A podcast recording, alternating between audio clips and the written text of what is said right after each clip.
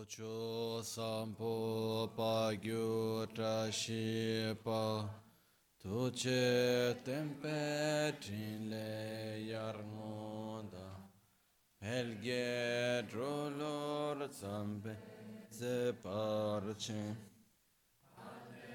lame shabla solvade Omo a guru vajra dara sumatimo nishasane kan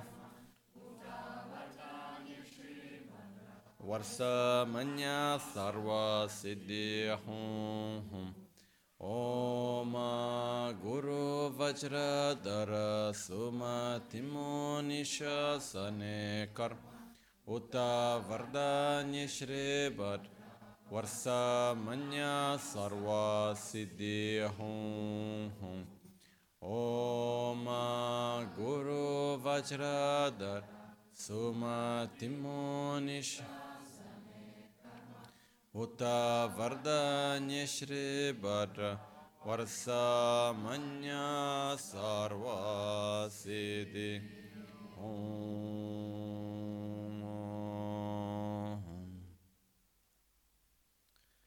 Pakyuke kudan da gelu, pakyuke sundan da gelu, pakyuke tubdan da geyi, ten yerme çıktı cingel. Makyuke kudan da gelu, makyuke sundan da gelu. Makyuke tubdan da geyi, ten yerme çıktı cingelo. Om muni, muni, maha muni, Shakya.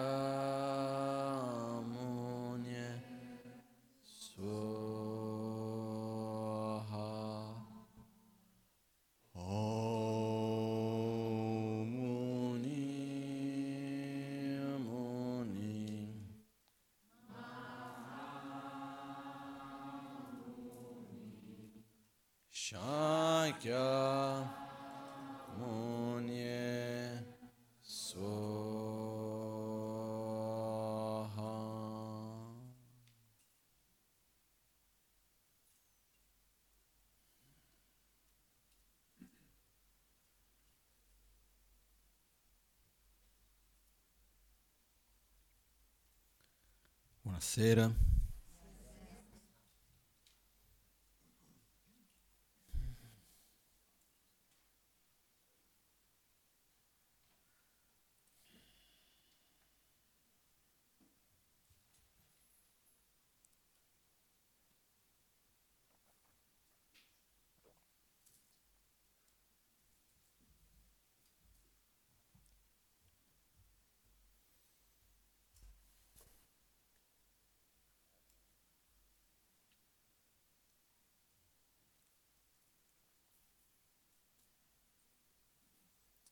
Settimana scorsa abbiamo parlato dell'importanza di avere un significato nella vita, di avere un obiettivo e quindi anche sulla basare su questo di avere un sogno, no? E la difficoltà che abbiamo noi in qualche modo di sognare.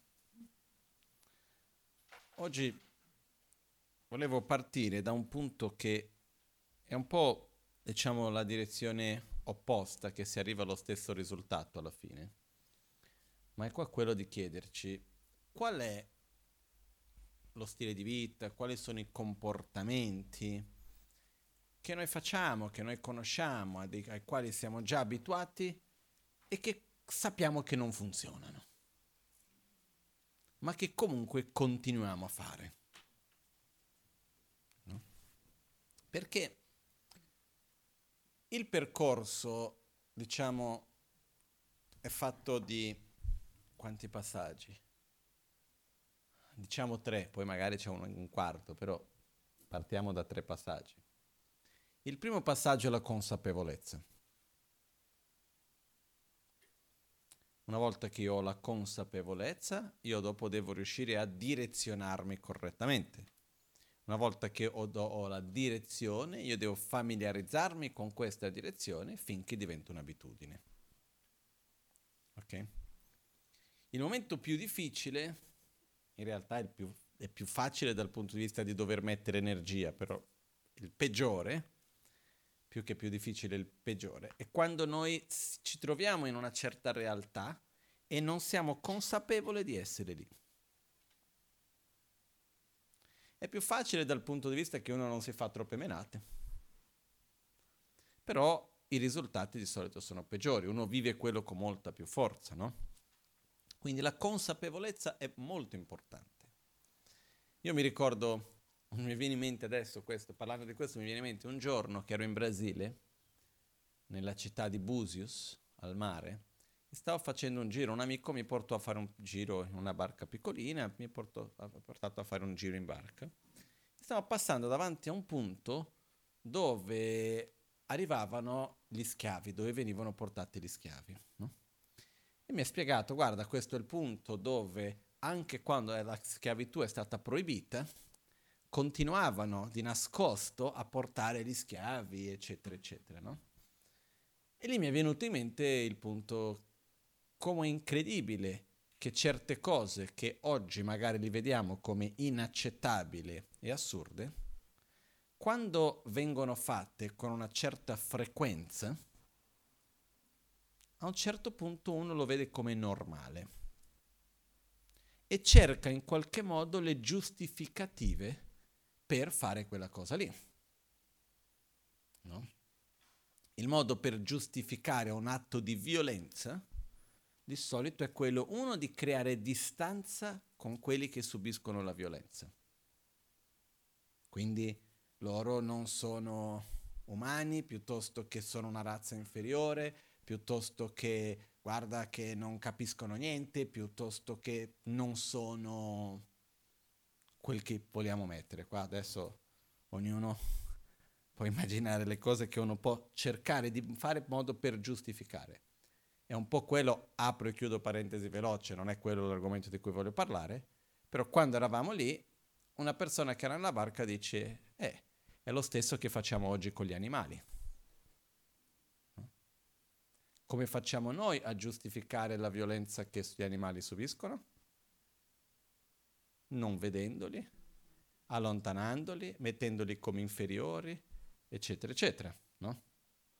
Però sinceramente che differenza c'è fra un maiale e una mucca o il cagnolino che avete a casa? Non so, poi ognuno fa, però non è questo l'argomento che voglio entrare, non è assolutamente questo. Il mio punto molto semplice è uno.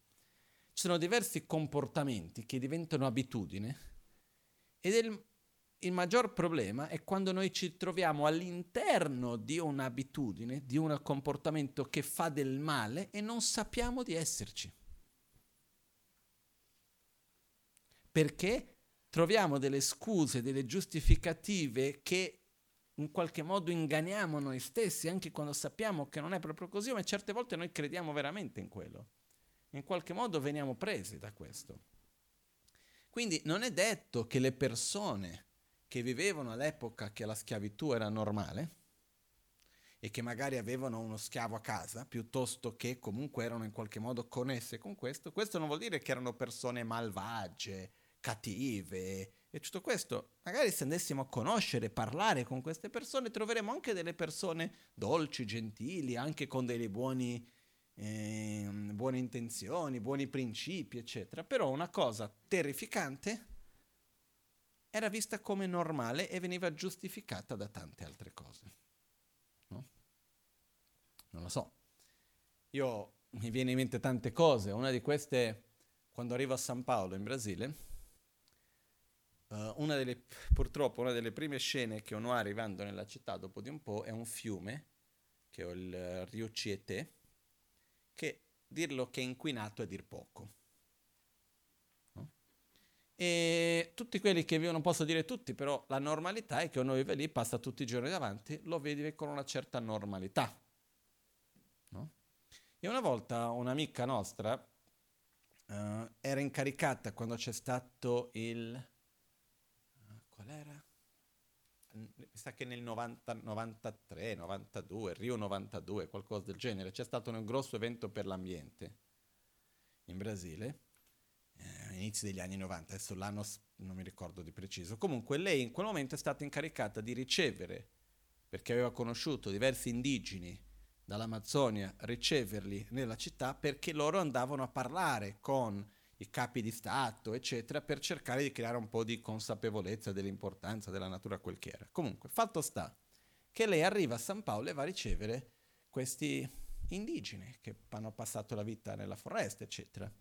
E a un certo punto, quando passano sul ponte e questo signore vede il fiume, si mette a piangere, ma proprio a piangere forte, dice: avete ucciso il fiume, come siete riusciti?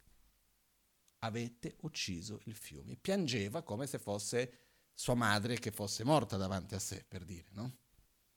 La maggioranza delle persone che passano lì tutti i giorni dicono: vabbè, qualcuno direbbe, ma che esagerazione, abbiamo ucciso il fiume, ha un po' di acqua, cosa vuoi che sia?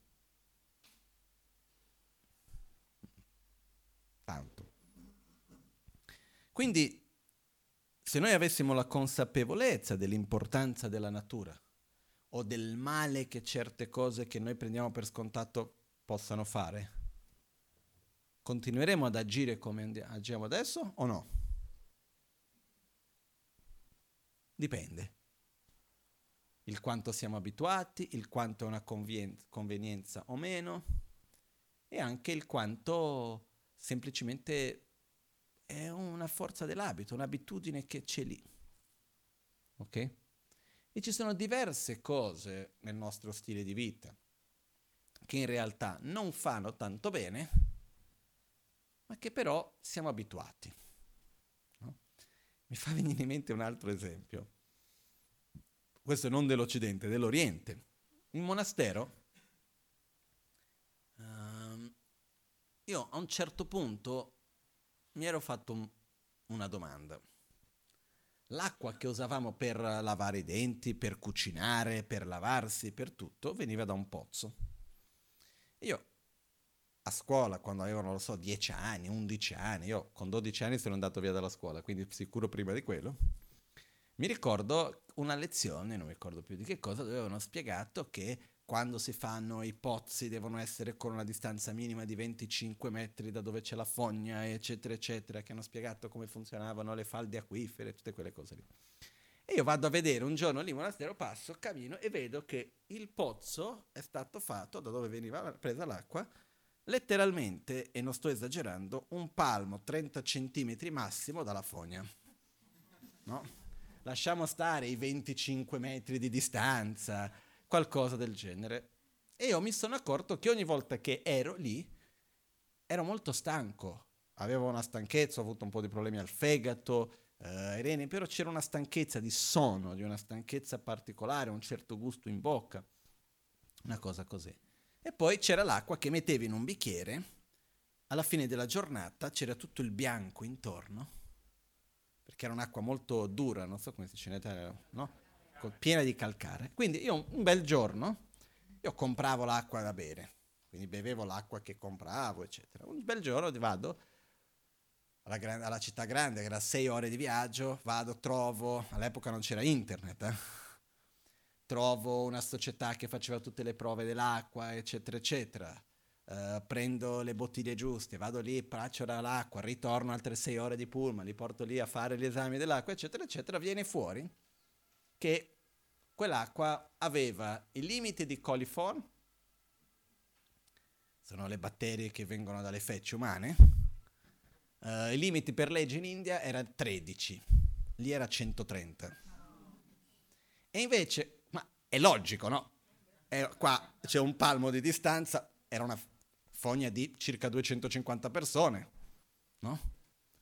E poi dalla durezza dell'acqua, la quantità di calcio che c'aveva, era la legge era massimo 200, lì aveva circa 600. Quindi a quel punto sono andato, ho cercato la ditta, fatto fare preventivo dei filtri da mettere, e tutte le cose, o collegato con le malattie che c'erano in giro, cose di questo genere. Risposta che ho ottenuto: nessuno è morto fino adesso di questo. Non hanno voluto mettere i filtri. A un certo punto ho detto: guarda, io posso permettermi di comprare l'acqua in bottiglia e bevo quella, se voi non volete io mica posso forzare qualcuno, eh?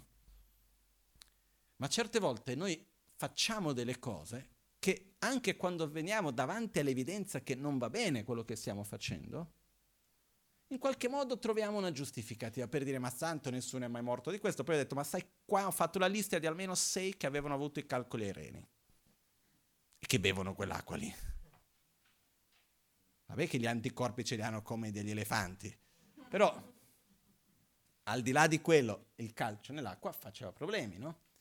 Il calcare. Comunque, quello che per dire che molto spesso tutti noi abbiamo delle attitudini, dei comportamenti che sappiamo che non vanno tanto bene se ci guardiamo negli occhi con attenzione, ma in qualche modo lo giustifichiamo. E una delle giustificative più forti che noi abbiamo è: però mi piace. No? Come faccio a star senza? Ok, cerchiamo un esempio chiaro. Prima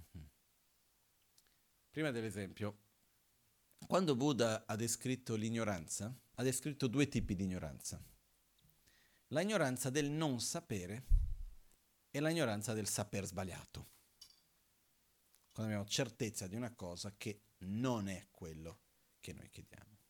E all'interno delle varie tipologie di ignoranza ha descritto 2 tipi principali.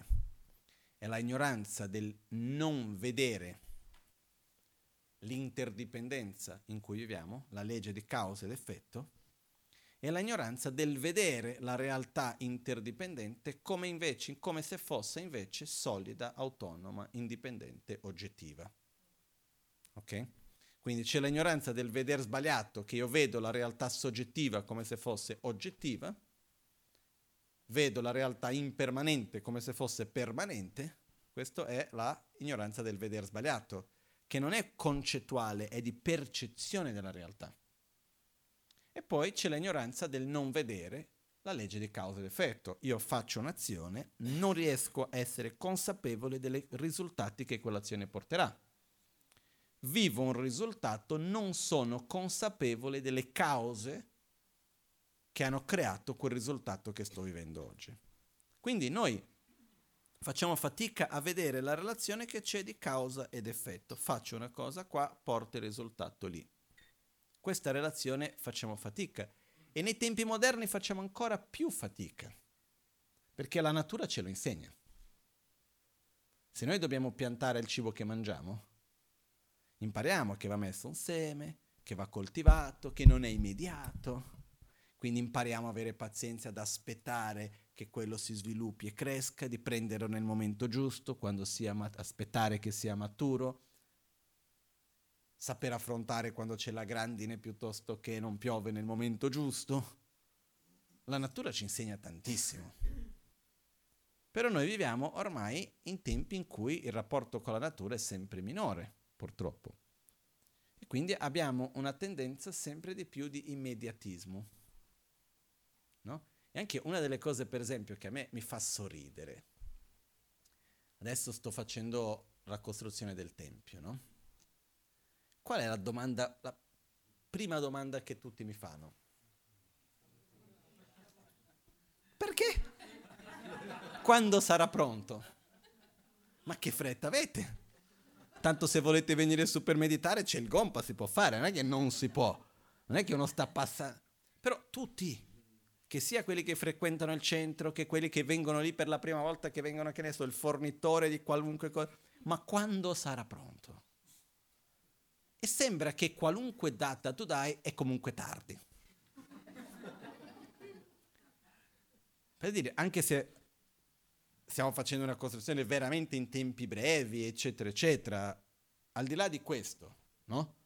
Ma quello che voglio dire è che esiste questa attitudine di un po' la cosa prima è, meglio è. Sono pochissime le persone che mi chiedono: ma che cosa ci sarà lì? Quale sarà la funzione di quel luogo? Perché lo state facendo? Questo magari uno me l'ha chiesto, no?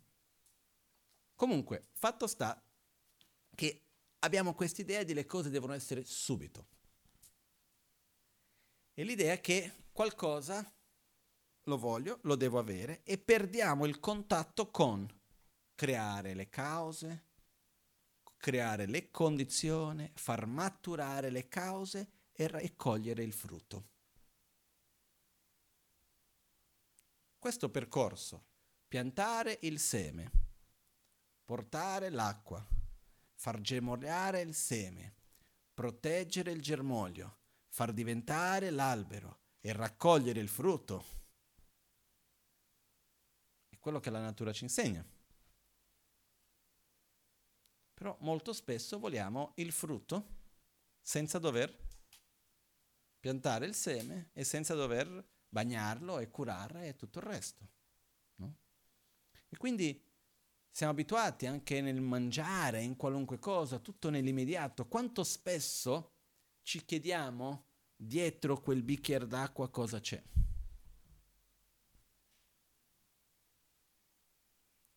Qual è la conseguenza di quello che stiamo facendo? Quanto siamo veramente responsabili nel rapporto che abbiamo con il mondo, con la natura, con la società in cui viviamo? Quanto siamo consapevoli? È un po' come ci lamentiamo che c'è inquinamento, ci lamentiamo che c'è troppa plastica nei mari, ci lamentiamo di tante cose. Però per me è un po' come quando uno è in mezzo al traffico e si lamenta che c'è troppo traffico. E io cosa sono? Perché c'è traffico? Perché c'è tanta gente, ma io faccio parte della creazione del traffico, no? O se no è come uno adesso che è estate, va in spiaggia, c'è troppa gente in spiaggia. Ma tu sei uno di quelli. Anche tu sei gente, no? Invece no. La gente sono gli altri. Io non conto. Se la spiaggia è piena non è per colpa mia, no? Ma anch'io sono lì. Quindi una cosa che è importante anche per noi, così da riflettere e capire, è quando noi facciamo qualcosa, quello che io prendo ha una storia. Qual è l'impatto della storia di quello? E quando io lo lascio, avrà una sua continuità, no? Come si dice, nulla si crea, nulla si distrugge, tutto si trasforma. Quindi questo è venuto da un certo punto e dopo va da un'altra parte. Dove va? Cosa succede? Io sono responsabile di questo in parte o no? Perché io lo prendo e io lo lascio. Okay. Quindi questo in relazione a tantissime cose. Il mio invito principale oggi è di riflettere un po' sulle cose che noi già sappiamo. Non sto qua adesso a farvi la storia di che cosa fa bene, che cosa fa male, quello che si deve mangiare, quello che non si deve mangiare, l'inquinamento, la plastica, la sofferenza degli animali. Potremmo passare qua tutta la serata a parlare delle cose problematiche del mondo e di ognuno di noi, eccetera, eccetera. Però lasciamo a ognuno la nostra propria consapevolezza, no? Però per esempio c'è un punto che per me è esemplare, in qualche modo, che è il mangiare. Perché in realtà, a livello sostanziale, qual è il vero problema, per esempio, di non mangiare più zucchero? Sostanziale, reale, uno muore, passa fame, dopo smette a gonfiare o sgonfiare, succede qualcosa, dolori, succede qualcosa, altro che far bene alla salute, però no. Poi ci troviamo davanti a delle evidenze. L'aumento del consumo dello zucchero raffinato e l'aumento del cancro vanno di pari passo. C'è un'amica nostra che frequenta il centro che ha provato con ricerca scientifica il rapporto che c'è fra il consumo di zucchero e la malattia del cancro. Il nostro corpo non è fatto per metabolizzare la quantità di zucchero che noi prendiamo. Fino a qualche anno fa, fino a qualche decennio di anni fa, la quantità di zucchero che una persona mangiava era minima, no? Si dice che un bambino oggi di 6 anni, in quei 6 anni di vita, ha consumato più zucchero che un anziano di 90 anni in tutta la sua vita. Poi dopo ci lamentiamo che i bambini sono troppo agitati, che non riescono a concentrarsi, che questo e quell'altro. Poveri bambini. Li diamo stimolanti costantemente, zucchero che non finisce più, però a loro piace, piangono se no. Ma che piangessero, tu schiaffoni via, no? Sto scherzando, per modo di dire. Però quello che voglio dire che cos'è? No, quello che voglio dire, no, è il punto è questo, che cosa è più importante? Che il bambino sia contento nel momento presente o che eviti una dipendenza che se la porta per tutta la vita? Perché alla fine è questo, eh? No? In tibetano si dice "Shazekalatamnyeme", dalla bocca di chi ti vuole bene non escono parole dolci. No? Quindi quello che voglio dire che cos'è? Noi andiamo a creare una realtà nella quale facciamo delle cose che si sa che si fa male e una volta che uno ha la consapevolezza dovrebbe applicarlo. Però, ah ma io il caffè senza zucchero non lo bevo, quindi non bere il caffè. Ah ma quella cosa mi piace e c'è quell'altra lì. Adesso fa caldo il gelato, è buono, anche a me piace. Però che cosa succede? Noi abbiamo la tendenza di cominciare a creare una eccezione di qua, un'altra eccezione di lì e dalle eccezioni diventa normalità molto spesso e facciamo fatica a cambiare certe abitudini e a evitare cose che noi sappiamo che non fanno bene e purtroppo molto spesso quello che succede è che non riusciamo a fare un cambio reale finché il risultato non sia troppo pesante. Molto spesso, quando è che riusciamo a fare un cambio di comportamento, di abitudine? Quando ormai vediamo il risultato così palese davanti a noi che uno a quel punto sono forzato a fare il cambiamento. Però noi abbiamo la capacità di osservare, di immaginare il futuro, di comprendere. E una delle qualità più importanti è la capacità di coltivare ciò che fa bene e abbandonare ciò che fa male, anche quando faticoso. Questo è fondamentale per noi. Fondamentale. No? Io mi ricordo un'epoca che per il mangiare, per esempio, a me mi è sempre piaciuto mangiare la pasta. E a un certo punto sono andato da un medico in Brasile che ha fatto dei vari test, eccetera, ha detto che ero un po' intollerante al grano, non al glutine, ma al grano. E quindi ha detto, guarda, devi provare almeno 6 mesi questa cosa. Io prima non mi stava convincendo, finché lui mi ha spiegato il perché e il come, che questo avrebbe affettato la mia memoria. Ho detto, quindi, va bene. E a questo punto ho preso e lui ha detto devi farlo per 6 mesi. Perciò durante 6 mesi ho evitato qualunque cosa che avesse il grano, eccetera, quello che non dovevo mangiare, no? E quello che ho visto era che era molto più faticoso ogni tanto mangiare un pochettino che non mangiarlo assolutamente. Perché se io comincio, no ma mangio un pochettino adesso qui, o domani mangio un pochettino, poi no, quello mi apre la porta dove io non ho più limiti di quanto è il giusto, quanto non è, fin dove devo andare. Se mi fa male, punto, basta. Non muoio se non ho quello. No? Mi è capitato, che ne so, di arrivare in un posto dove assolutamente non c'era niente che fosse sano per me da mangiare, mangi quello che c'è. Quello è un altro discorso. Però, quando noi prendiamo una decisione e la teniamo forte, senza paura di soffrire. Perché quello che ci frega molto spesso è la paura di star male. Ah, però dopo mi mancherà. Chi se ne frega, mi mancherà. Mi fa male. Ho una dipendenza, devo abituarmi a non averlo. No? E quindi la non paura di soffrire ci aiuta anche a fare le cose che noi sappiamo che sono quelle che poi ci fanno bene.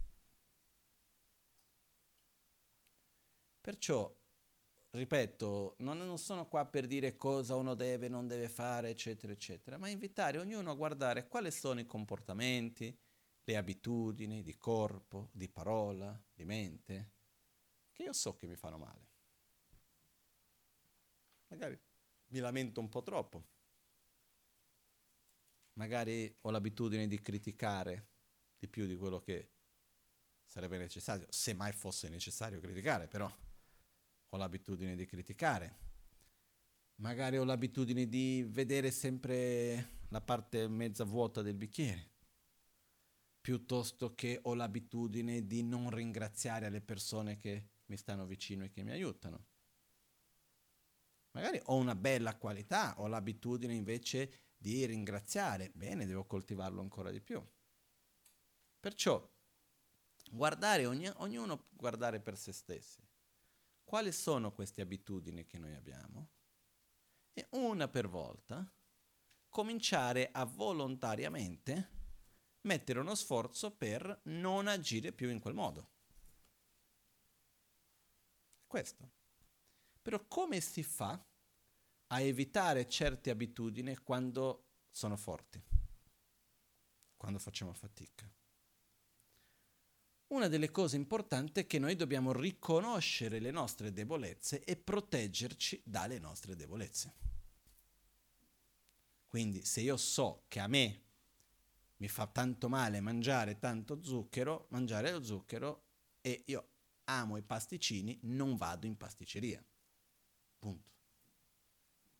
Non vado nei contesti, nei luoghi, eccetera, dove so che farò più fatica. Almeno finché non riesco a trovare una mia stabilità. Però per un po' devo allontanarmi anche dal contesto e dalle situazioni che mi vanno a incentivare di andare a ripetere quel comportamento e quelle abitudini che io so che mi fanno male. È inutile pensare che siamo super forti e capaci di ogni cosa quando siamo deboli. Ognuno di noi ha la sua debolezza, a modo suo. Quindi se c'è una cosa dove vediamo che non ci fa tanto bene, dobbiamo cercare di momentaneamente evitarla. Poi quando siamo più forti possiamo essere davanti senza più cadere nella trappola dell'abitudine. Perché anche quando noi prendiamo un impegno, finché lo manteniamo c'è una forza che lo sostiene. Il giorno che lo rompiamo, mantenerlo diventa 20 volte, 1000 volte più difficile. Dobbiamo ricrearlo da capo. Non so se è chiaro questo. Ok? Perciò un consiglio: non prendere troppi impegni insieme. Poche cose specifiche, puntuali. Ah, però ci sono tante altre. Piano. Piano. Non c'è fretta. C'è necessità di fare le cose fatte bene. Quindi prendo l'impegno di una cosa in particolare. Magari ho un modo di parlare che non va tanto bene. Magari ho un modo di vedere le cose, di relazionarsi con le persone, di troppo giudizio. Che ne so io? Ognuno ha le sue, Ma ce n'è per tutti, no? Quindi questa è una cosa, di prendersi questo impegno. E il primo passo che abbiamo detto oggi all'inizio è generare consapevolezza. Vedere. Secondo passo, agire in modo da evitare di comportarsi nel modo di quello che sappiamo che ci fa male. Terzo livello, creare familiarità con quello. A quel punto aggiungo un altro. Questo. No? Perciò, con questo andiamo già a darci una buona direzione. Perché poi anche c'è un altro discorso. Siamo abituati a riempire la nostra vita con tante cose. E cosa facciamo quando si crea uno spazio? Che quelle cose con le quali riempiamo la vita, le nostre responsabilità, le varie cose, cioè a un certo punto non ci sono tanto, si crea uno spazio in mezzo della giornata, della settimana. Cosa facciamo? Godiamo quello spazio o cerchiamo di riempirlo? Secondo voi? Cerchiamo di riempirlo. Molto spesso con cose utili o con cose inutili? Dipende, può esserci sia uno che l'altro, Però molto spesso la nostra tendenza è riempire gli spazi che abbiamo con cose, perché non è facile stare soli con se stessi.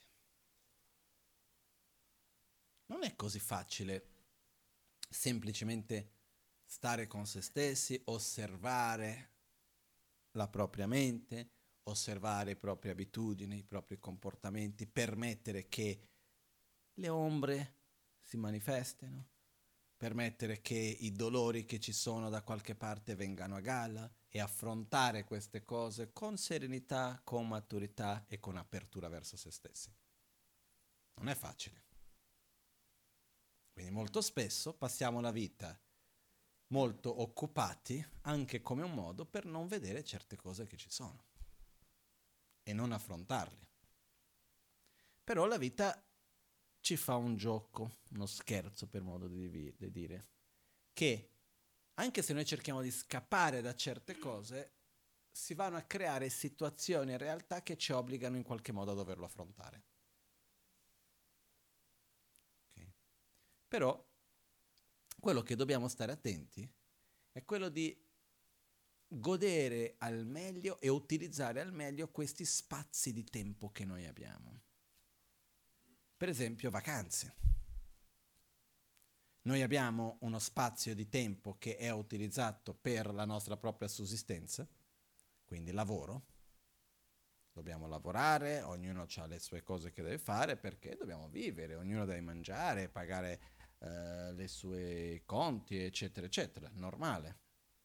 Poi qua entriamo in tutto un altro argomento che non è il momento adesso, che è il fatto di dire ok, ma quanto ho bisogno e quanto alla fine vengo a creare che non sono bisogni reali e quanto vado a spendere della mia vita per sostenere cose che non sono dei veri bisogni?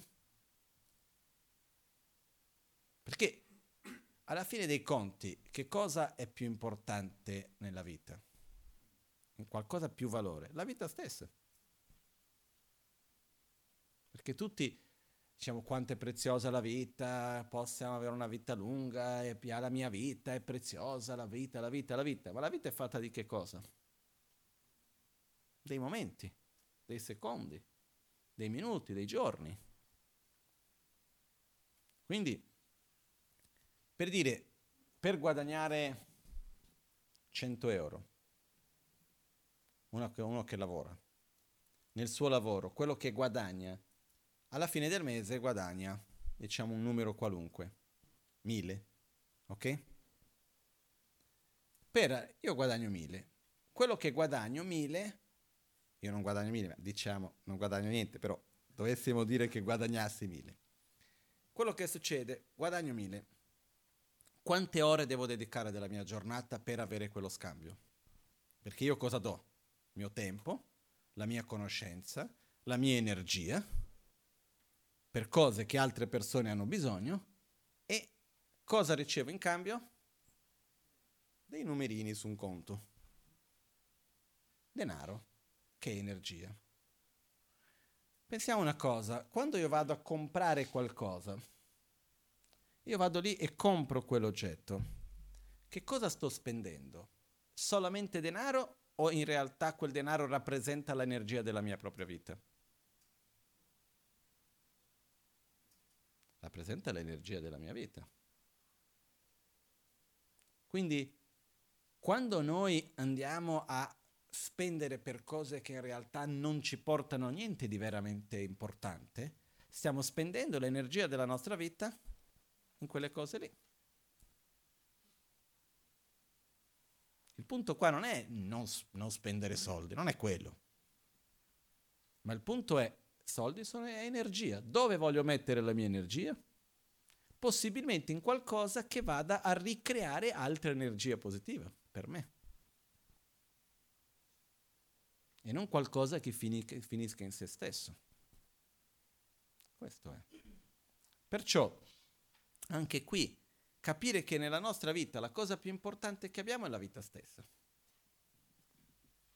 che è fatta di tempo, è fatta di energia. Dove voglio mettere questa energia?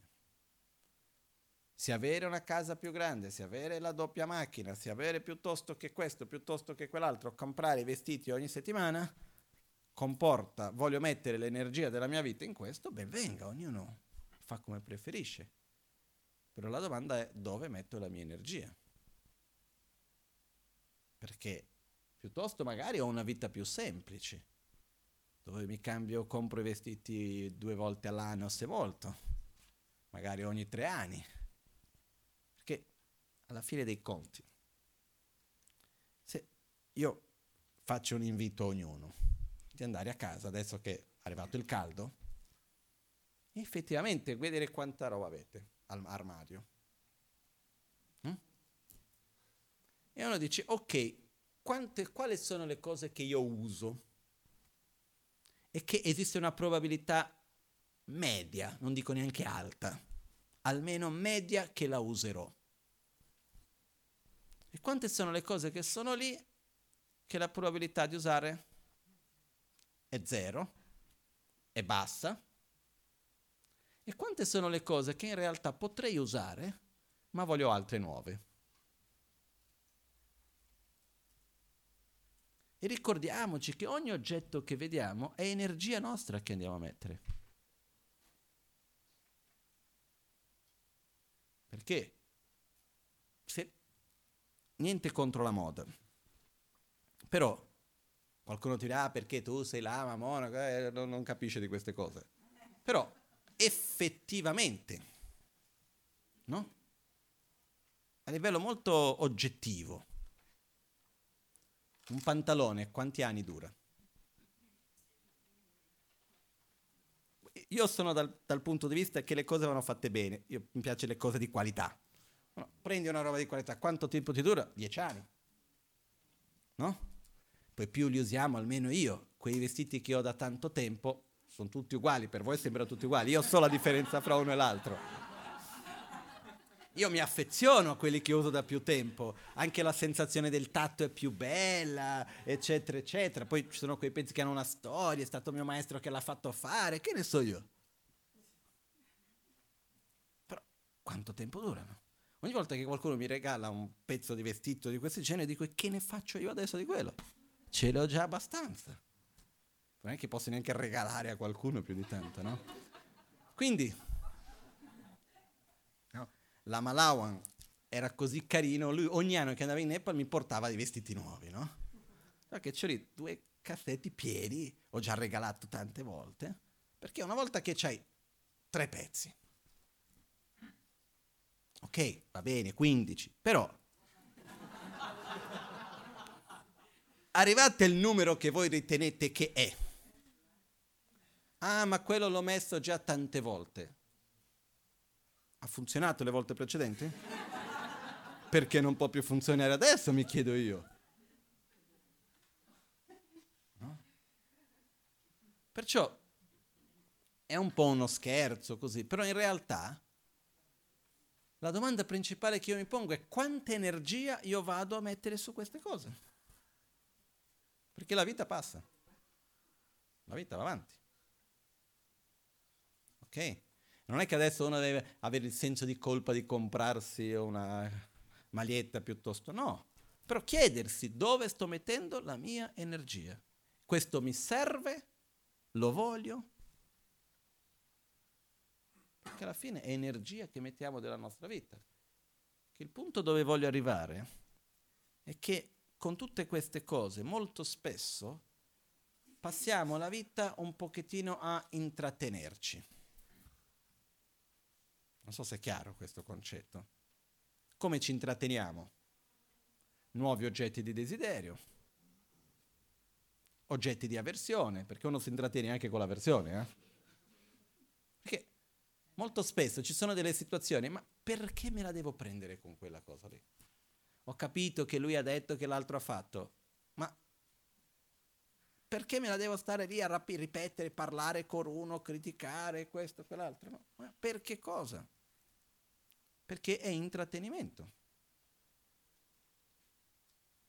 Ci intratteniamo anche così. Quindi quanto passo della mia vita a intrattenermi?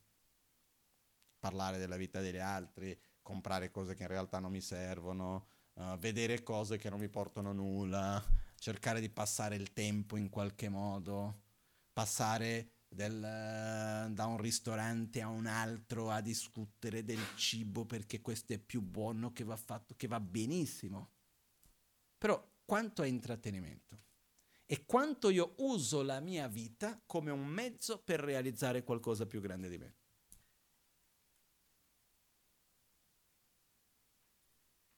Questo è. Alla fine è lì dove arriviamo. Perché quando noi utilizziamo la nostra vita per realizzare qualcosa, quando è un mezzo, ma sai che tante cose sono molto più facili, eh? Molto più facili. Non ci facciamo troppe menate con tante cose. Invece, quando non si vive la vita semplicemente come obiettivo sopravvivere in un modo confortevole, perché so che è un modo un po' pesante di dirlo, però è un po' come una caricatura, no? Che alla fine, se io passo la vita cercando di evitare le sofferenze, ottenere i piaceri, ed è lì, in altre parole, se vivo la vita come un fine in se stesso, è quello. Però quello che accade è che anche se io vivo come un fine in se stesso, e ognuno è libero di fare come preferisce, però nessuno è libero dalle conseguenze delle proprie scelte. Tutti noi siamo liberi di fare quello che ci pare, però nessuno di noi è libero dalle conseguenze delle nostre proprie scelte. Quindi la domanda è: quali sono le conseguenze? Dove voglio arrivare? No? E per me l'obiettivo minimo è proprio il punto di partenza, che in realtà è abbastanza alto, ma che in parte sarebbe un po' come dire il minimo, però non è neanche così tanto minimo, è morire una persona almeno un pochettino migliore di quella che è nata. Io quando guardo per me stesso mi preoccupo. No, spiego il perché. Io non credo di essere una persona peggiore di quella che come sono nato, quello no. No? Però quando io guardo verso me stesso quello che io ritengo che sono i miei punti di forza, diciamo, la gran maggioranza sono così da quando sono nato. Almeno io mi ricordo così, da bambino sono così, io sono paziente da quando sono bambino. Io non mi ricordo di arrabbiarmi da quando sono bambino, non ho ricordi di questo. E quindi che cosa ho fatto in questi ultimi quasi 38 anni? Che sto facendo? Perché quando è che noi cresciamo veramente? Dove è faticoso? Ok, posso dire, ho i meriti che non ho buttato via le cose buone che ho fatto in passato. Ok. Però dov'è che noi cresciamo? Dove ci sono le difficoltà? Dove dobbiamo affrontare i nostri punti più deboli? È lì che si cresce. Senza le difficoltà non si cresce. È possibile, però, molto più lentamente. E quindi, cosa vuol dire morire una persona migliore di quella che è nata? Vuol dire anche che ogni cosa che facciamo, ogni persona che incontriamo, lascia un segno in noi. E la domanda che io spesso mi pongo e che vi invito a porvi è: vado a fare una vacanza, per esempio, incontro una persona, faccio qualunque cosa, finisce la vacanza. Chi sono io? dopo la fine della vacanza. Lo stesso di prima con dei debiti da pagare, perché tanto la carta di credito arriva dopo, con un po' di foto da mettere. Che poi c'è un altro aspetto ancora più preoccupante, Parlavo con una persona che è andata a fare le vacanze e mi stava dicendo una cosa che io non avevo mai pensato in questo, però effettivamente non avevo mai visto, più che altro. Ha visto una tendenza molto forte adesso con le reti sociali di essere nella vacanza e vivere la vacanza doppia. C'è la vacanza dove quello che sono e c'è quello che io faccio vedere al mondo. Quindi, per esempio, io voglio la foto perfetta. Devo mettere nella rete sociale, voglio la foto dove non c'è nessuno in spiaggia, dove è tutto carino, dove non c'è però è pieno di gente. Perché sembra quasi che quello che uno manifesta al mondo è dopo la realtà che vive.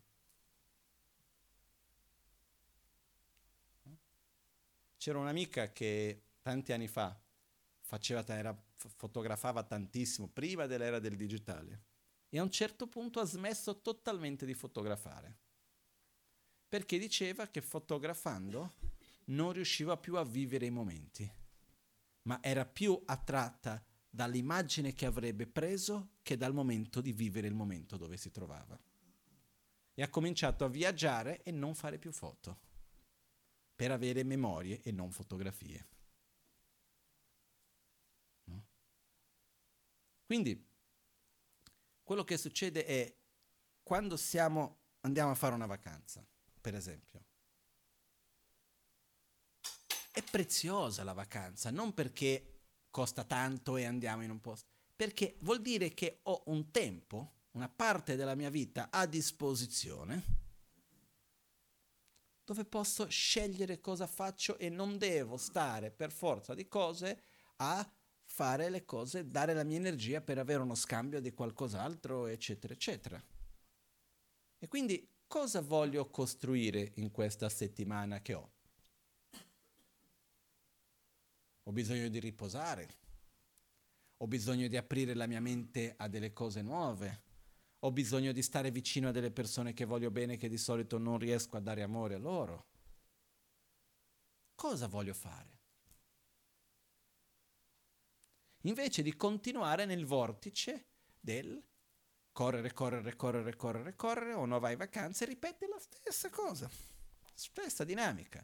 Ho una settimana di vacanza, metto 25 posti da visitare, 40 cose da fare, uno si butta da una cosa a un'altra e arriva che serve la vacanza dalla vacanza. Ma non è neanche quello il problema. Il problema è che poi la vita va avanti così, una cosa dopo l'altra, no?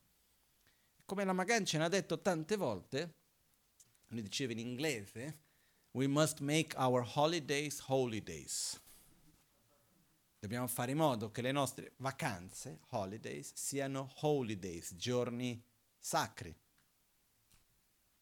Ossia, utilizzare il tempo che abbiamo a disposizione per costruire qualcosa, per curare qualcosa, per coltivare qualcosa che è importante per noi. In modo che finisce quella settimana, quei 10 giorni, quel mese, il tempo che sia, io posso dire, ok, ho qualcosa che porto con me per il resto dell'anno e per il resto della vita. Magari mi sono dato lo spazio per poter guardare verso me stesso, per creare spazio nella mia mente. Magari, per esempio, vado a curare il mio padre che è malato. E che vacanza è questa? Avvicinarsi al mio padre. Mi sembra un'ottima cosa, no? Faticoso, sì.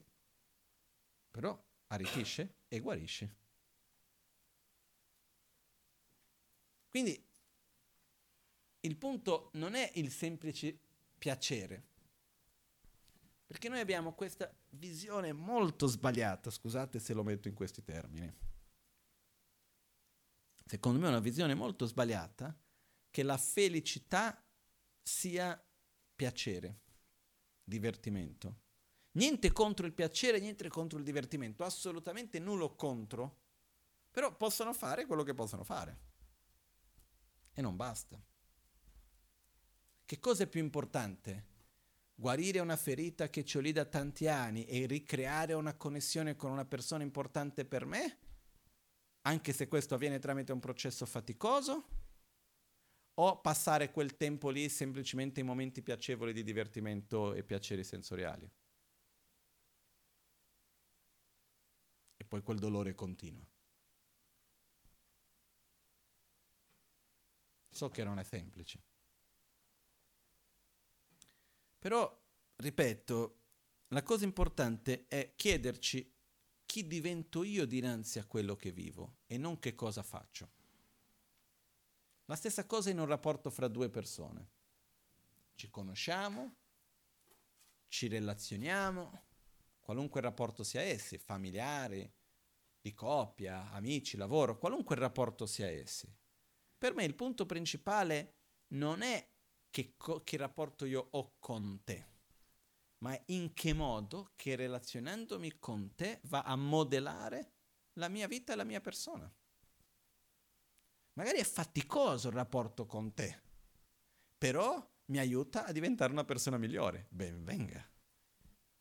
Magari è piacevolissimo il rapporto, però mi fa proprio venire fuori il peggio di me. Meglio di no. O magari non è che fa venire fuori il peggio di me, ma mi va a rafforzare delle cattive abitudini che invece voglio cambiare.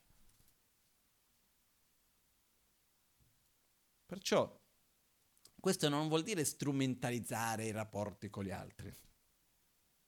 Vuol dire la consapevolezza che siamo interdipendenti e che tutto quello che facciamo, ogni luogo che andiamo, ogni persona che incontriamo, ogni cosa che facciamo, vanno a modellare il nostro essere e la nostra vita.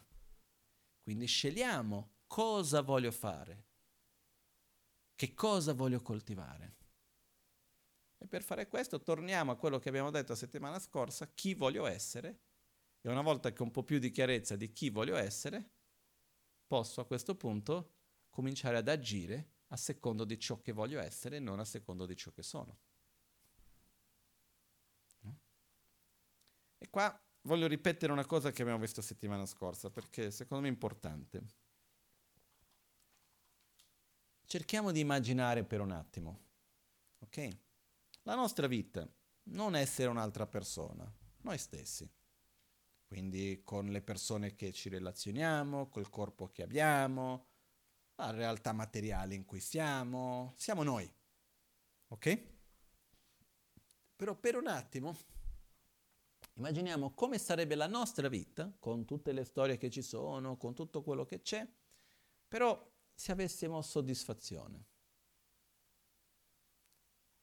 se sapessimo rigioire veramente di ogni cosa bella che abbiamo e di quelle cose belle che gli altri hanno, come sarebbe la nostra propria vita se riuscissimo a non reagire con aggressività e rabbia dinanzi a qualunque situazione in cui ci troviamo. Se avessimo uno stato interiore di equilibrio e di gioia, che qualunque cosa succede non ci togliesse dal nostro equilibrio, e sì, sentiamo, relazioniamo, reagiamo, però stiamo lì. Come sarebbe la nostra vita se noi non avessimo più delle reazioni forti fuori controllo? Se avessimo pazienza, se riuscissimo a vedere veramente l'altro e amare l'altro indipendentemente di quello che lui fa o meno. Se riuscissimo a relazionarsi con le persone intorno a noi basandoci su un amore incondizionale e non sull'attaccamento a una immagine idealizzata di quello che l'altro debba essere.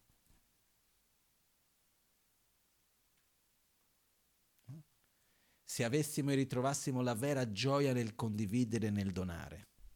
Un sorriso, il tempo, qualunque cosa che abbiamo, la nostra energia.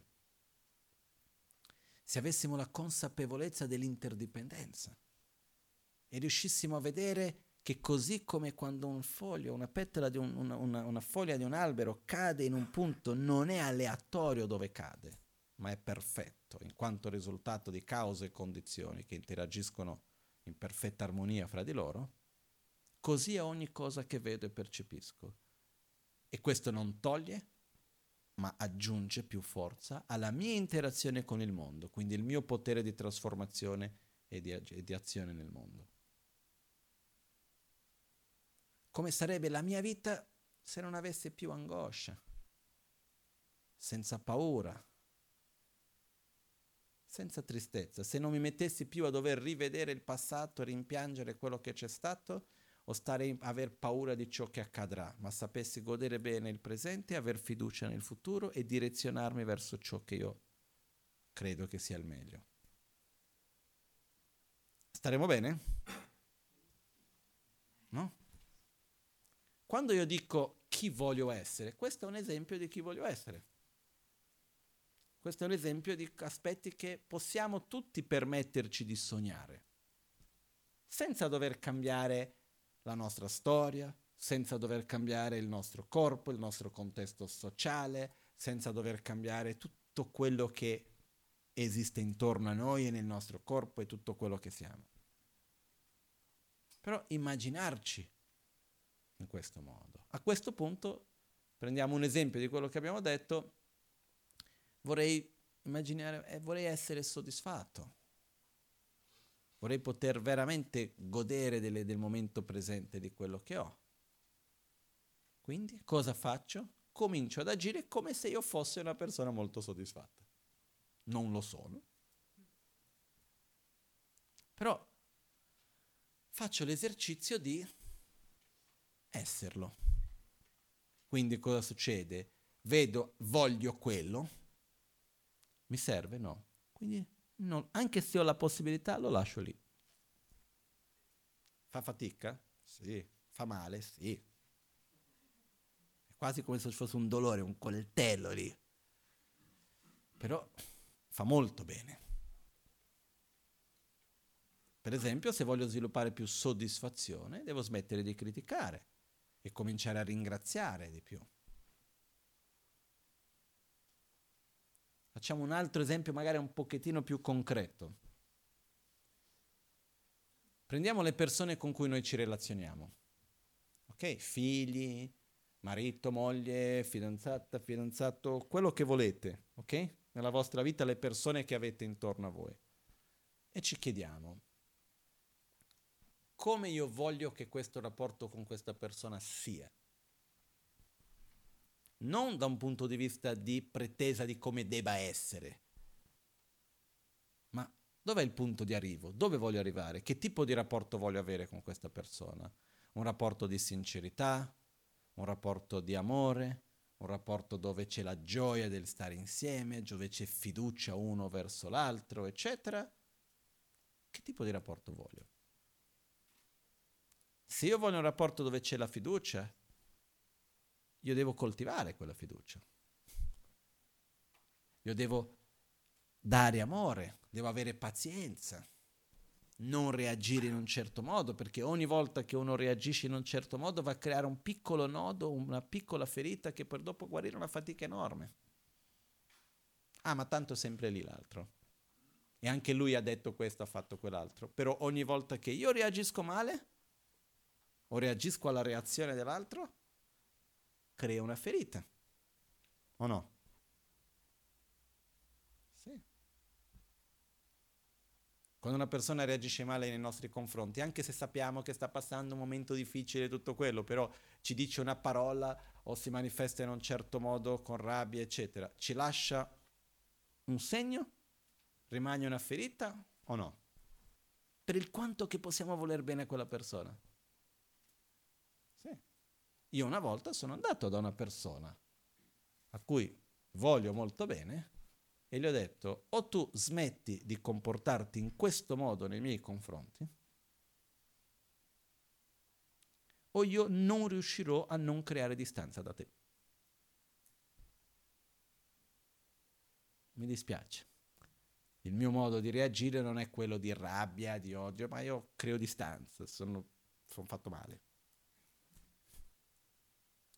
E questa persona l'ha capito e quindi ha cambiato attitudine e quel tipo di comportamento non si è più permesso, perché ho detto questo comportamento mi ferisce profondamente e quindi sappi che io sono paziente, non reagisco, tutto il resto che vuoi, però sappi che la ferita rimane, ci vuole tempo per guarire.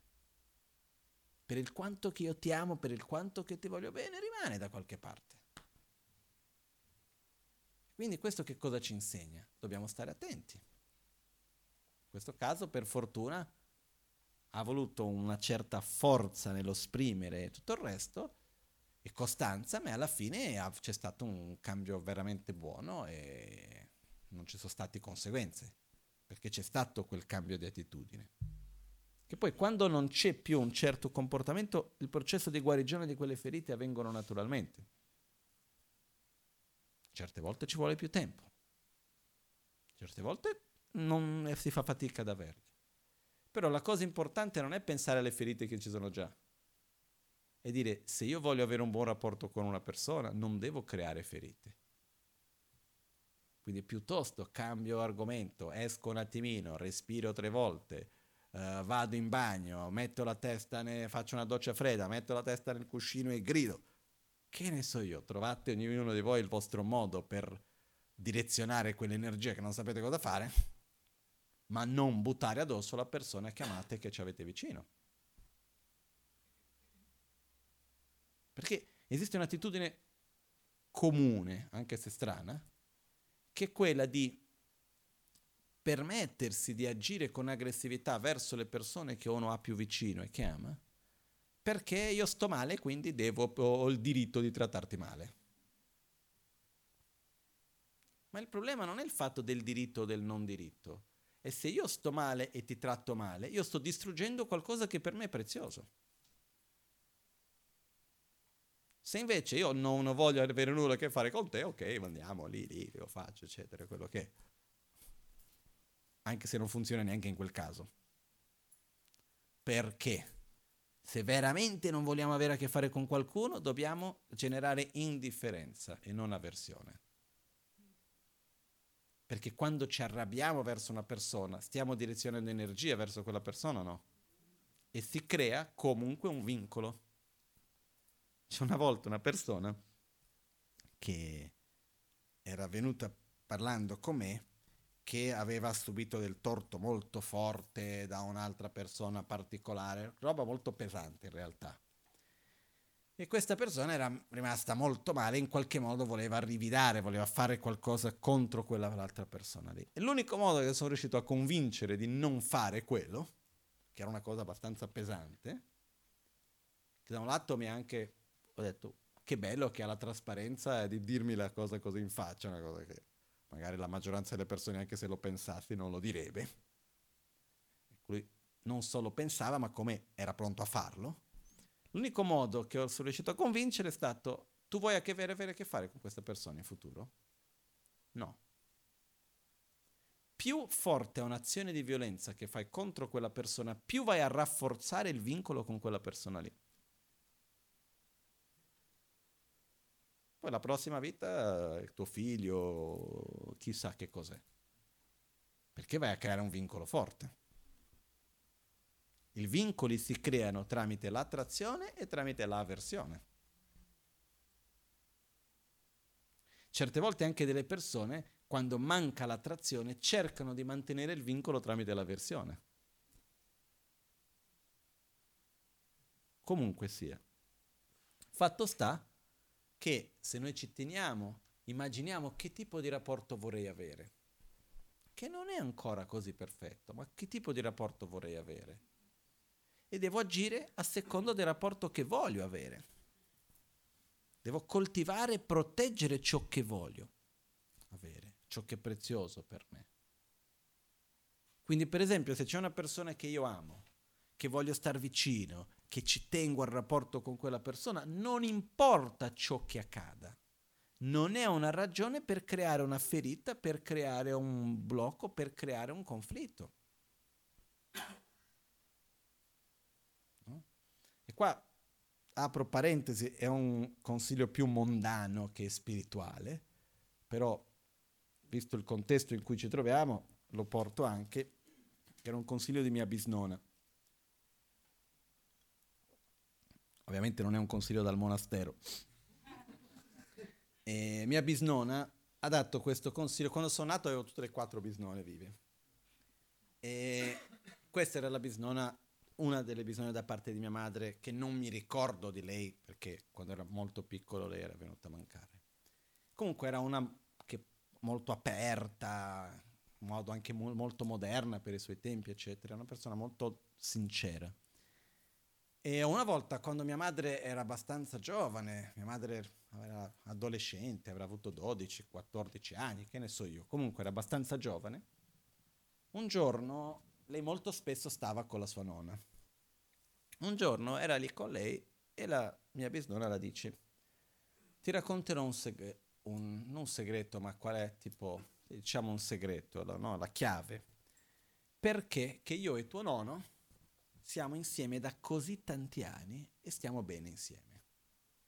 Qual è il segreto per star bene dopo così tanti anni insieme?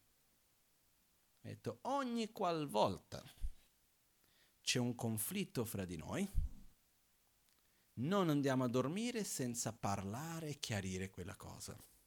E dopo aver chiarito facciamo l'amore e poi andiamo a dormire. Qual è la chiave di questo? Quando c'è un conflitto fra due persone è importante avere la trasparenza, manifestare quello che uno sente, avere chiarezza e concludere con qualcosa di uno scambio piacevole. Mangiamo qualcosa insieme, ci diamo un abbraccio. Poi sono 1000 cose che possono essere fatte. Ok? Però è importante concludere con una cosa nella quale uno dà e uno riceve. C'è uno scambio di qualcosa di gioioso, di bello, dove uno manifesta amore verso l'altro, chiunque sia questa persona. Se noi riusciamo a fare questo in un rapporto, riusciamo a mantenere questo rapporto nel tempo sano. Perché no, noi abbiamo questa idea strana che di permanenza, quindi c'è questa idea che quando c'è un bel momento che sia così per sempre. Ma è mai capitato a qualcuno? Si parte già, no? Sapendo che le cose cambiano. Però il fatto che qualcosa cambi non vuol dire che peggiori. Vuol dire che si trasforma. La direzione che andrà sarà semplicemente il risultato del modo in cui si vive quella cosa. Perciò la cosa importante è coltivare, prendere cura di qualcosa, un rapporto con un'altra persona, che sia il nostro padre, madre, figlio, marito, moglie, amico, chiunque sia questa persona. I rapporti sono costantemente in trasformazione. E abbiamo questa illusione che quando c'è un bel momento, io voglio stare così per sempre. Non succederà. Può migliorare, può peggiorare.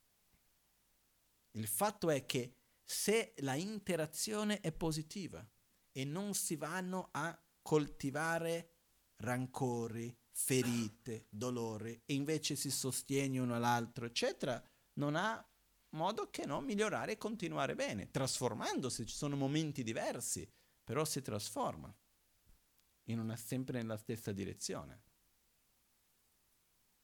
Questo è importante. Magari c'è un periodo in cui si dà più enfasi a una cosa, un altro periodo in cui si dà più enfasi a un'altra, si sta in un modo, si sta nell'altro, ma quando si impara a vivere bene ogni momento, a non coltivare rancore, dolori, a non litigare, a non far del male all'altro con intenzione di far del male all'altro, si coltiva qualcosa di bello. E anche imparando a relazionarsi con la persona e non con l'immagine idealizzata che abbiamo della persona. Ci vuole tanto tempo per riuscirlo, però è possibile. Imparare a amare te e non l'immagine idealizzata che io ho di te. Perché siamo strani. Conosciamo una persona, la vogliamo bene, tutto il resto, eccetera, eccetera. Poi creiamo un'immagine idealizzata di quella persona e quando la persona si manifesta diversamente dell'immagine idealizzata che abbiamo della persona, ci sentiamo traditi. Tu mi hai tradito perché io ho investito tanto in te, tu non sei come dovresti essere. Se noi riusciamo gradualmente a amare l'altro in un modo incondizionale. Però faccio un esempio. Voglio bene a una persona e ti chiedo, puoi cucinare per me un giorno? E la persona dice, sì, va bene, viene lì, cucina, fa schifo. Cosa succede? Ti voglio bene come prima, ma non ti chiedo più di cucinare, tutto lì, eh? Nessun problema. E poi se a te ti piace tanto cucinare per me, vabbè, ogni tanto mangio male, non succede niente, eh? E c'è la bellezza dello scambio e del momento di poter ricevere qualcosa che qualcuno fa per me con amore e con gioia. No? Però il punto è, quando qualcosa è prezioso va protetto, va curato. Protetto da che cosa? Dai nostri comportamenti e abitudini che fanno male, che feriscono. Per me, per esempio, uno dei comportamenti più strani è la gelosia. Spiego perché. Come funziona la gelosia? Questa è la mia bottiglia. Mi piace tanto la mia bottiglia, ok? Però da qualche parte ho un po' di paura di perderla. Non ho tanta stabilità, tanta certezza. E quindi cosa succede? Un giorno la bottiglia è lì e il bicchiere si avvicina alla bottiglia. Ok? Può succedere che io vada a generare avversione verso il bicchiere perché ti sei avvicinato alla mia bottiglia? Può succedere. E cosa succede con questo? Quando io manifesto questa avversione, la manifesto anche alla bottiglia, o no? Sì. Manifestando questa avversione alla bottiglia, cercando di avere controllo sulla bottiglia, cercando di dire tu non puoi stare a avvicinarti al bicchiere, ma non ho fatto niente col bicchiere, non c'è niente di male, comunque mi invento io quel che sia. Manifestando la gelosia in questo modo e cercando di possedere l'altro.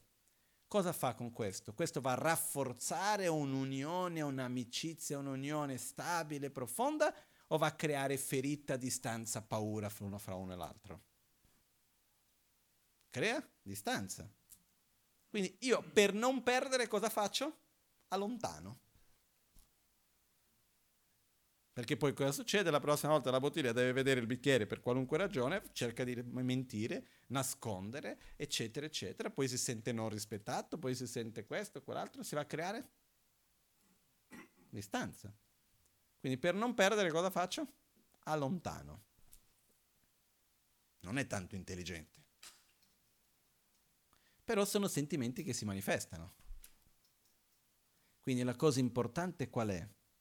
Quando noi vediamo che ci sono dei sentimenti che si manifestano in noi, che sappiamo che non vanno tanto bene, se il rapporto che abbiamo con quella persona è così importante per noi, non ci possiamo permettere di manifestarli in quel rapporto, di buttare addosso all'altro, piuttosto dire guarda, non sai come sono geloso, faccio una fatica enorme dinanzi a questa situazione qua, aiutami un attimino, ma che però non voglio seguire questa cosa.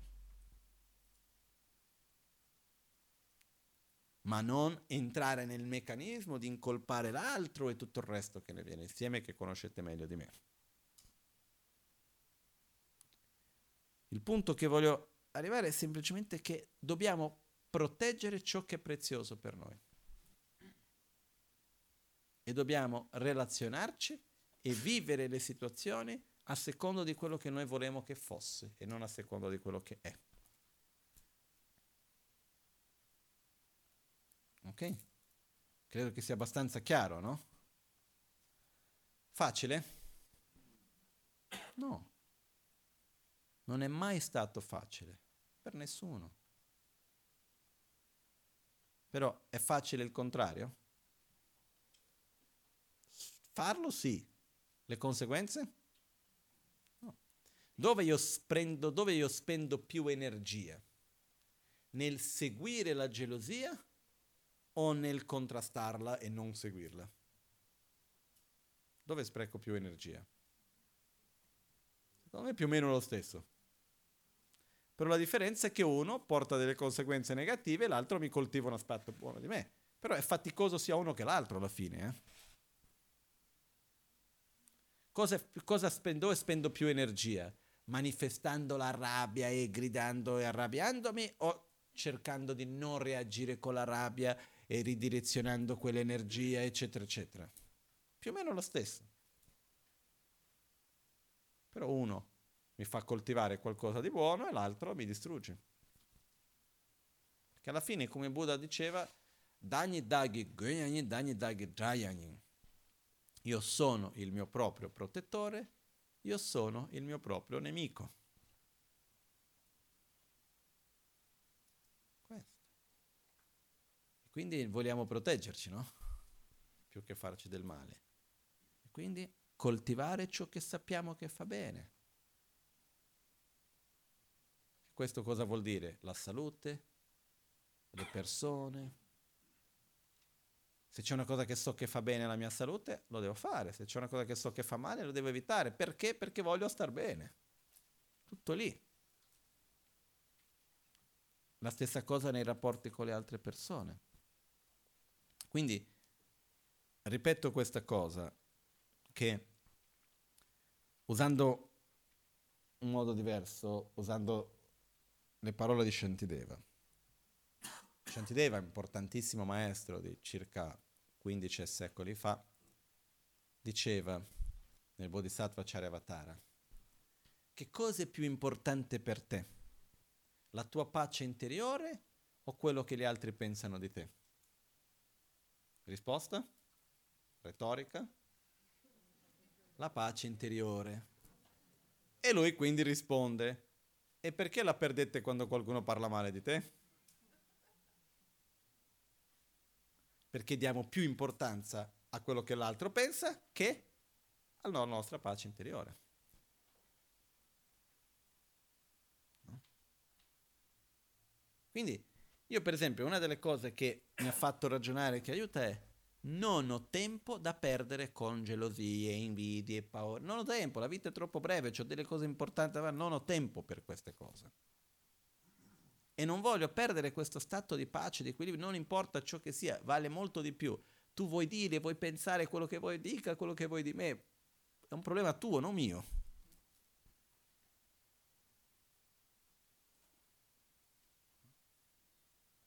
Faccio un esempio banalissimo. Mi è successo più di una volta che, venendo qua per gli insegnamenti, vengo, facciamo la sera, poi torno subito, no? Mi è successo d'inverno diverse volte di venire con le ciabatte da casa, no?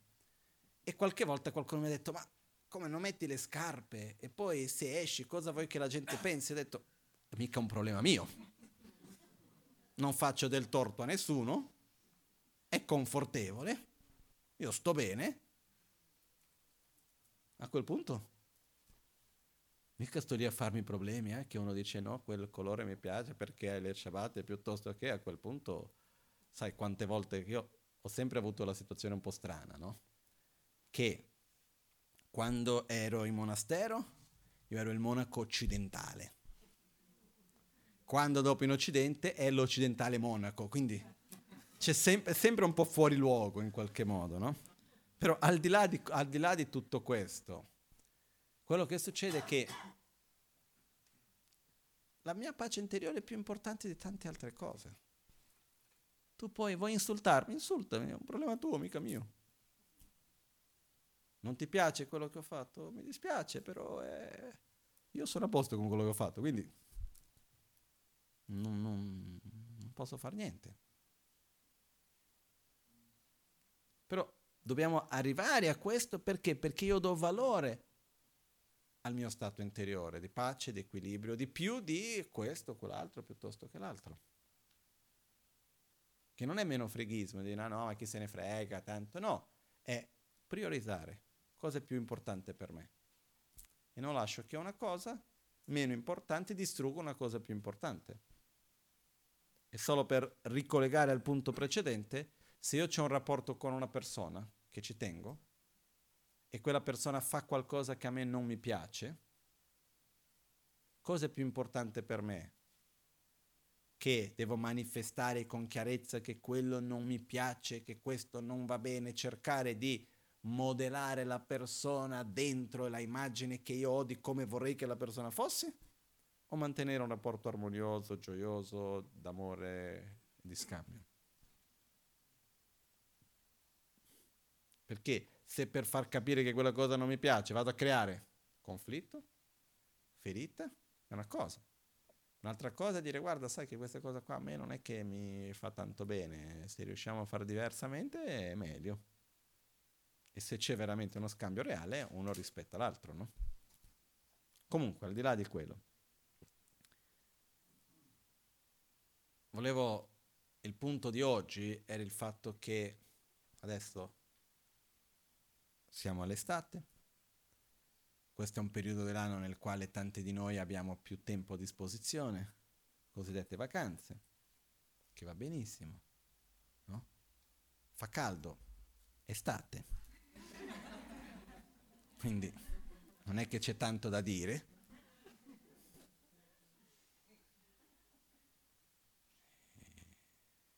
E scegliamo bene dove mettere la nostra energia. Ho del tempo, voglio meditare un po' di più, voglio leggere qualcosa, magari ho la vacanza, prendo una settimana, ma leggo qualcosa che mi arricchisce. Posso meditare, posso fare delle pratiche, posso andare a trovare delle persone che voglio bene, però cosa faccio che vada ad arricchirmi? Cerchiamo di utilizzare la nostra vita con cognizione di cause e risultato, questo è importante, ok? Quindi questo è un po' quello che volevo portarvi oggi. È importantissimo, insieme con tutto ciò, fare tutto ciò con amore verso se stessi, con affetto e non con, come si dice, senza aggressività nei propri confronti, senza dover incolpare se stessi di non essere ancora quello che secondo noi dovremmo essere. Prima ho fatto un po' scherzando l'esempio di dare 2 schiaffi al bambino, no? Il mio punto non è lo schiaffo in sé, ma è il fatto che quando vediamo qualcuno che vogliamo bene, che fa qualcosa che fa tanto male a se stesso, dobbiamo cercare di far capire che quella cosa non va bene. Però dobbiamo anche rispettare i mezzi che esistono, certe volte è possibile, certe volte non è possibile. No? Noi quello che dobbiamo fare non è forzare l'altro, ma accogliere l'altro, la stessa cosa con la stessa. I 2 schiaffi a breve tempo funziona meglio, a medio e lungo termine no, perché crea rancore e tutto il resto. No? Quindi verso noi stessi anche lì, darci 2 schiaffi ogni tanto magari ci fa risvegliare un pochettino. Però in realtà quello che abbiamo bisogno è di accoglierci con amore, però con visione, con direzione. Ok? Adesso, prima di fare la meditazione, è solo che il fatto che la vita passa in fretta. Veramente. Ed è ogni momento, è ogni scelta tramite la quale noi costruiamo ciò che porteremo dopo alla fine di questa vita e ciò che lasceremo agli altri in questo mondo. Non è in un evento specifico, è quello che facciamo quotidianamente. Ed è questa la cosa più importante. Quindi è anche ciò che andiamo a costruire a livello umano, ciò che andiamo a trasmettere uno all'altro. Questo per me è veramente fra le cose più importanti che ci sono. Ok? Non è mai troppo tardi, ma neanche troppo presto. Questo è importante ricordarsi sempre. Adesso facciamo la nostra meditazione. Oggi faremo un po' di meditazione in silenzio e poi metteremo enfasi nella pratica del Guru Yoga. Jetsun lame kutse rapten chin namkar chin le chochur gepada losan tempe drume sasom ki Drove munsel tautu ne gyur. Nimo delle zendele anime kuyande. Nintzen taktu delekpe. Concio sumke jingilom. Concio sumke ngodrubtsol. Concio sumke trashisho. All'alba o al tramonto, di notte o durante il giorno, possano i tre gioielli concederci le loro benedizioni, possano aiutarci ad ottenere tutte le realizzazioni e cospargere il sentiero della nostra vita con molti segni di buon auspicio.